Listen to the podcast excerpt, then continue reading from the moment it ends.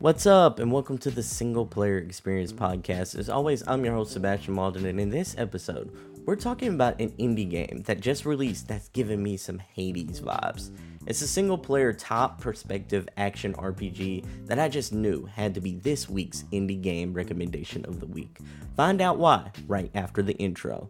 DJ, start the intro, man.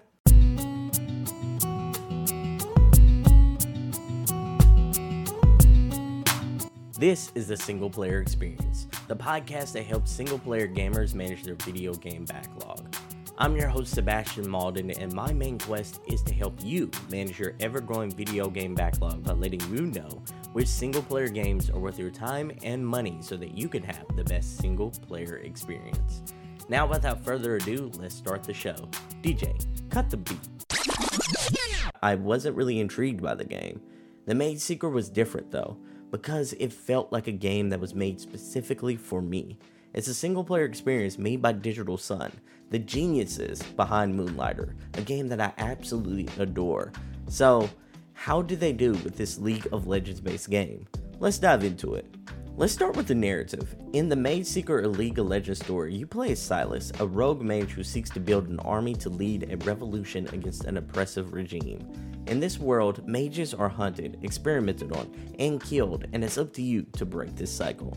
This is pretty much the crux of the main story, but the interesting aspect about the game's focus is your impact on the world itself. There is an emphasis on what world you will help create if you do win this revolution. One of the big triumphs of the show Arcane was the manner in which they humanized the character Jinx. The MageSeeker can boast about the same achievement with Silas. It's remarkable how they took this character, which from my understanding was basically additional lore in the mainstay game, to this remarkable and well fleshed out protagonist. The game also features side characters who are just as interesting as Silas. You have a camp where you can talk to them and learn more about their backstories. Each of these stories you hear is well thought out and helps to further flesh out the world. Now, let's talk about the gameplay. The gameplay is fun, featuring swift combat that feels like an upgrade from Moonlighters. It honestly feels like a 2D version of the pre Norse mythology God of War games mixed in with Hades. In Moonlighter, you use your chains to execute light attacks, heavy attacks, and pull yourself towards enemies, and also perform magic attacks. A cool standout feature is that you can use your chains to copy the magic attack from your enemies. Another fun feature and aspect about the gameplay is that the companions that you collect on your journey can provide you with combos and moves based on their elemental expertise. You can mix and match these moves to kind of tailor your playstyle. In the game's intro, the gameplay seemed a bit basic, but it quickly ramps up as you're introduced to six magical elements. Each element is strong against its opposite, and using this to your advantage is the key to mastering the game's combat system. It's a cool trait that any ability that you copy can later also be learned and mastered in the game. Now, let's talk about the art style and the soundtrack. The game is absolutely gorgeous with its 2D high bit pixel art style. You can see the similarities from Moonlighter, however, it feels dialed up a few notches. Every environment is highly detailed with standouts like your camp area, the forest, and any location in the game with water. This game is also a perfect example that shows how far pixel art has come. I stopped several times along the journey in the game just to admire the scenery around me. The game also features an amazing score and soundtrack. It sounds like an experienced orchestra performed the music for this game. The score perfectly accents everything that's going on around you. It has this beautiful, slow, orchestral music that sets the mood for the game's heavier movements. There's also very good specific music that highlights and accents the mysterious moments of the game, as well as fast paced music that really gets you into the mood when you're dealing out heavy damage to enemies. Next up, I want to talk about some additional pros that I found with this game, and I want to start with the game's boss fights. There are quite a few of them, and they each have a different element or mechanic about them that makes them challenging yet fun. Even the boss fights that were kind of repeats of a previous one had a new element or wrinkle thrown into it that made it slightly different and added a new aspect that made it challenging in a brand new way. Next, I want to shout out the game's upgrade path and upgrade system as a whole because it is incredible. So, there are magic moves that you can unlock that add a nice layer to the combat. In each elemental path, you have about four spells that you can learn and use at your disposal.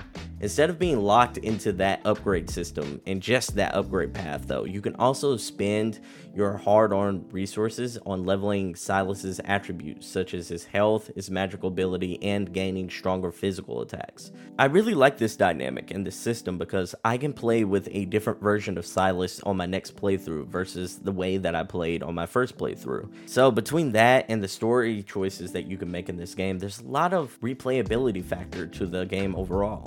So, no game is perfect, so let's talk about the flaws of this one. Unfortunately, I experienced a few game crashes. One happened during the opening cutscene. I had to start the game all over again. But it was the intro of the game, so no biggie. But then the same thing kind of happened in the middle of the game. But thankfully, the game loaded up swiftly from a recent save. But I just wanted to shout out that I did have a couple of experiences with some crashes. Another flaw that I experienced was that there was a bit of an inconsistency when it comes to the game's AI system, the enemy AI to be specific. Sometimes they'd attack you collectively, and then others they'd wait their turn as if they were an old school action movie. Some enemies would even freeze up entirely until I came and hit them. While this isn't the biggest deal in the world, it's kind of worth noting, and it kind of takes you out of the experience at times. So, overall, should you play the Mage Seeker, a League of Legends story. That is an easy yes, especially if you're looking for a game to scratch that Hades style itch. This plays a lot like a linear Hades game. The story is engaging even to someone who isn't familiar with the League of Legends lore like myself. While it does get off to a pretty slow start, the gameplay is addicting, fun, and rewarding. I really want to give a shout out to Digital Sun because they showcased everything that they learned from Moonlighters, and they took that to the next level by providing us with another memorable indie gem here. Between Arcane and the Mage Seeker A League of Legends story, I'm starting to think that perhaps I'm becoming a League of Legends fan. In this show, we practice the 10 games backlog rule. In this practice, you log down 10 games. Those games are going to be your video game backlog.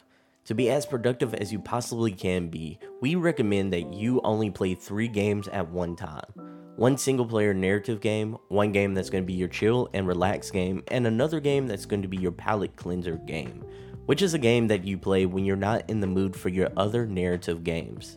When you complete or get tired of one game, it leaves the backlog list. Then you decide which new game is added to the list and which game on the list advances to your active 3 games. So, where should The MageSeeker, a League of Legends story, fit in your video game backlog? I think ultimately this is a game that could be in your primary slot or your palate cleanser game slot.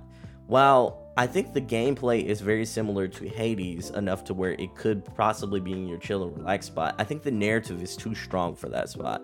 This is a game you're kind of going to have to pay attention to, or else you're not going to know anything of what's going on.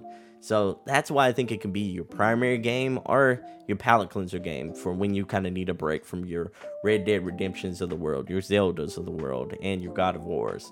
So that's where I think it should fit in your video game backlog list. So that is the game recommendation of the week that you should consider adding to your backlog list. If you want me or my community of gamers to give you feedback on your backlog list, then join us in the single player experience Discord server. Once you're in, feel free to share your video game backlog list or talk about good single player game experiences that you've had lately. The link to join the free single player experience Discord server is in the show notes. Thank you so much for listening to today's episode, and I hope to catch you in the next one. Peace.